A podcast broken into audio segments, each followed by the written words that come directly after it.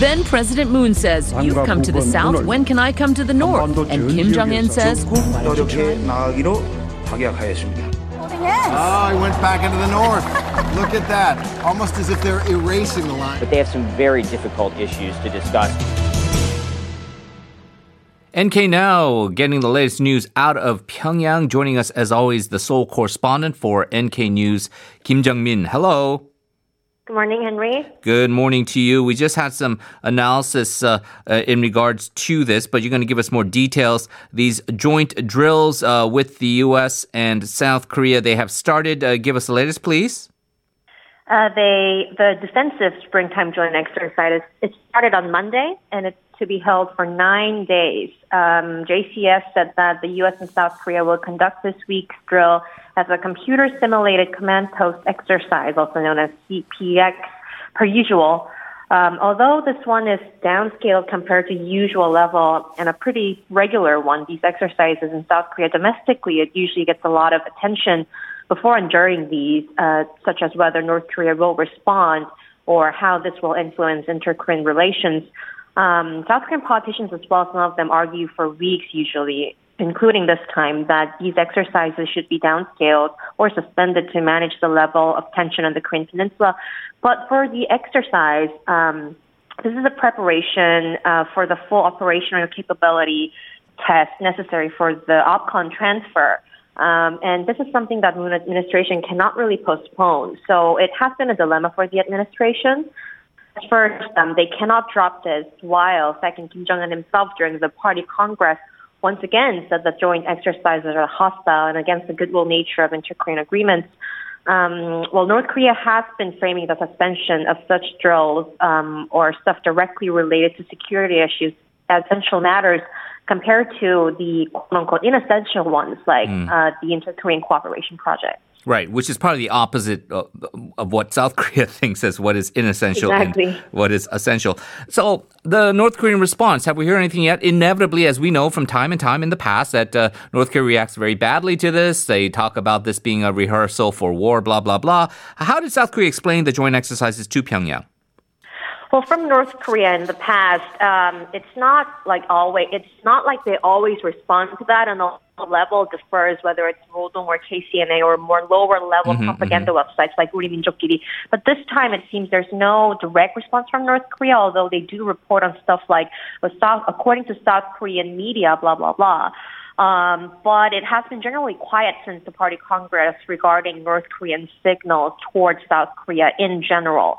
Um, South Korea's unification ministry they called on the called on North Korea to show a quote unquote wise and flexible attitude towards joint military drill with the U.S., saying Washington and um, Seoul have taken effort to scale down the exercise to a minimum level um, Unification Ministry said it has been arguing that these exercises should not create military tension here and that it should comprehensively consider conditions such as COVID-19 situation and Tokyo Olympics and the U.S. policy review on North Korea, which is still ongoing uh, ministry spokesperson, which is the new spokesperson for unification ministry, she emphasized how it's being conducted minimally in terms of method and scale and asked North Korea to show wise and flexible attitude corresponding to such effort. But in my opinion, um, I think maybe it's just better not to say anything like this, yeah. but um, saying asking North Korea to show wise and flexible attitude, we don't know how North Korea will respond to that. Yeah, you don't tell us what to do is kind of seems like what uh, exactly. you would think they would say.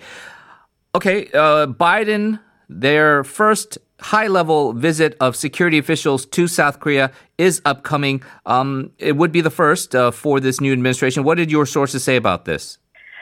Uh, one informed government source confirmed to NK News that Secretary of State Antony Blinken and Secretary of Defense Lloyd Austin that they are planning to visit South, South Korea later this month. Uh, the details are not out yet officially, but Kyodo initially reported that the two are holding something called 2 plus 2 meeting in Tokyo from March 15 to 17th, and that they will visit South Korea afterwards. It's not clear how long they will stay in South Korea, though. Um, this comes after Washington holding trilateral call with Tokyo and Seoul, um, and they emphasize close coordination to handle North Korea related challenges. Um, it doesn't seem like Washington's policy review on North Korea affairs have wrapped up yet or anywhere near close wrapping up, but this visit will likely serve as a sort of like a good gesture towards Washington's allies that they are in close coordination in person about such matters. Blinken did say that the Biden administration is considering multiple diplomatic options, including, quote, additional sanctions. Uh, what about Austin? What did he say about North Korea? Well, about Blinken first, he did not mention North Korea during his foreign policy speech that, uh, which is pretty major, that outlined the Biden administration diplomatic priorities, but he did touch upon North Korea issues several times during remarks in the past weeks, though, like the one you mentioned about the additional sanctions. Um, about Austin, uh, he uh, last week promised to remain fully ready to respond to any threats from North Korea uh, naming Pyongyang directly as one of the problematic regions that Washington will keep an eye on. Um, this was in the memorandum he wrote to Department of Defense staff um, and pointed to China as the number one pacing challenge that will require the U.S. to bolster deterrence. And in that context, Austin also mentioned North Korea as an advanced and persistent threat.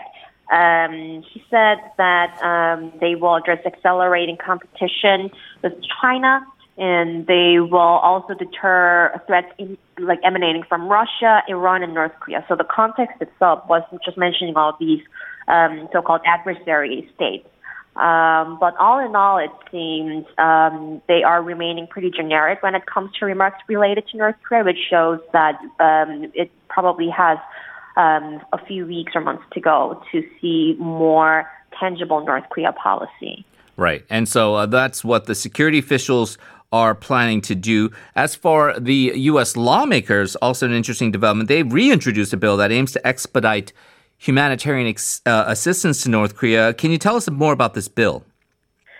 Yeah, um, if you seek to monitor developments in Washington regarding humanitarian assistance in North Korea, it's always to it's good to keep an eye on Senator Edward Markey. Um, him and Congressman Andy Levin, it, they reintroduced this bill jointly um, last week, sanctions programs are not successful if they prevent basic humanitarian assistance, he said.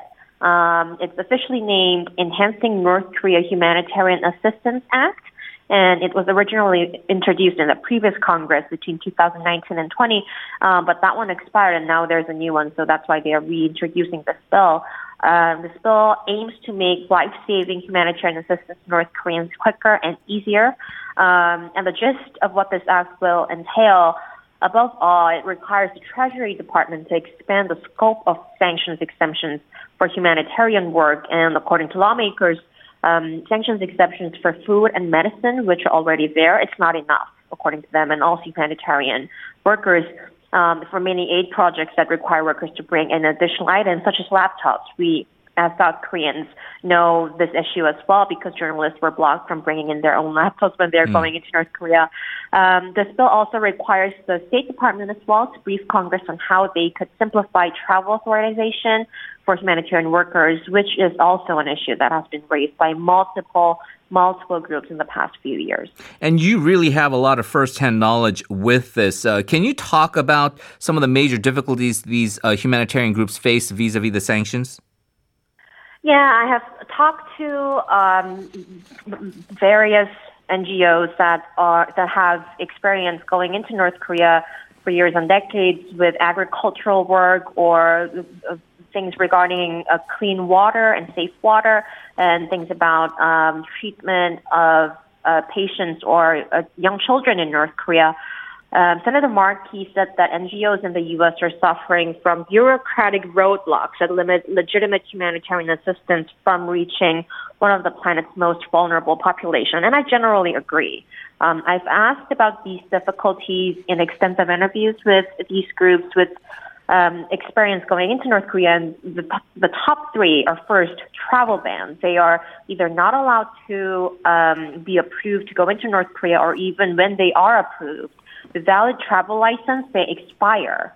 So they have to apply again when they expire. But these projects, they are very, usually they are very long term because some of them are trying to build capacity for North Koreans, not like one time aid. So there were some organizations, especially during the Trump administration, that had to cancel projects because of these logistics. The second difficulty is a limited scope of exemptions, which is uh, the one that this bill is trying to address.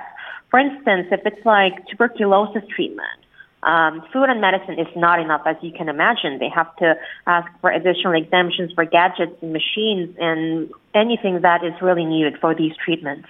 Um, and it takes extra time for uh, to ask for these And number three, it's not included in this bill, but um, this has been an ongoing problem as well. Because of sanctions, there's a lack of banking channel, which is also a hurdle for a very it's, it's a hurdle that blocks smooth flow of cash needed for aid work in North Korea. Mm. And of course, right now, above all, um, North Korea's border closure is the top difficulty for everyone. Um, especially with temperature sensitive goods like medicine at the border, they put more burden on these aid groups trying to keep them until they can go through it. But for what it's worth, um, bills like this, it's um, it's important to keep an eye on because this seems to aim at streamlining things in case the border reopens and the need for humanitarian assistance on the ground grows in the close future. All right, very interesting indeed. Uh, Kim Jeongmin from uh, nknews.org. Thank you as always, and look forward to talking to you again next week. Thanks.